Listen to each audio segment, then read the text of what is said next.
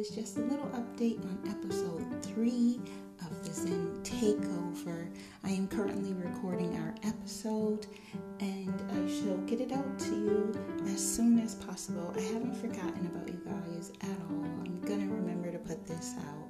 Um, if you'd like to email me,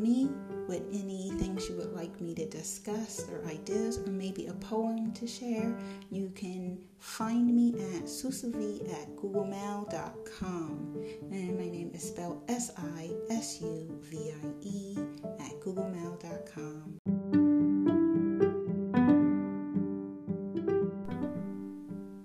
A little bonus information here while writing my script for this episode in my chapter from my book,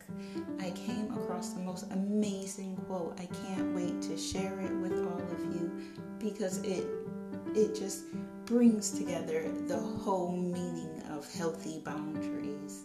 So you can find that in my book, chapter 3 of my book, I believe. So I shall see all of you soon. Stay safe, be well, be happy. Bye.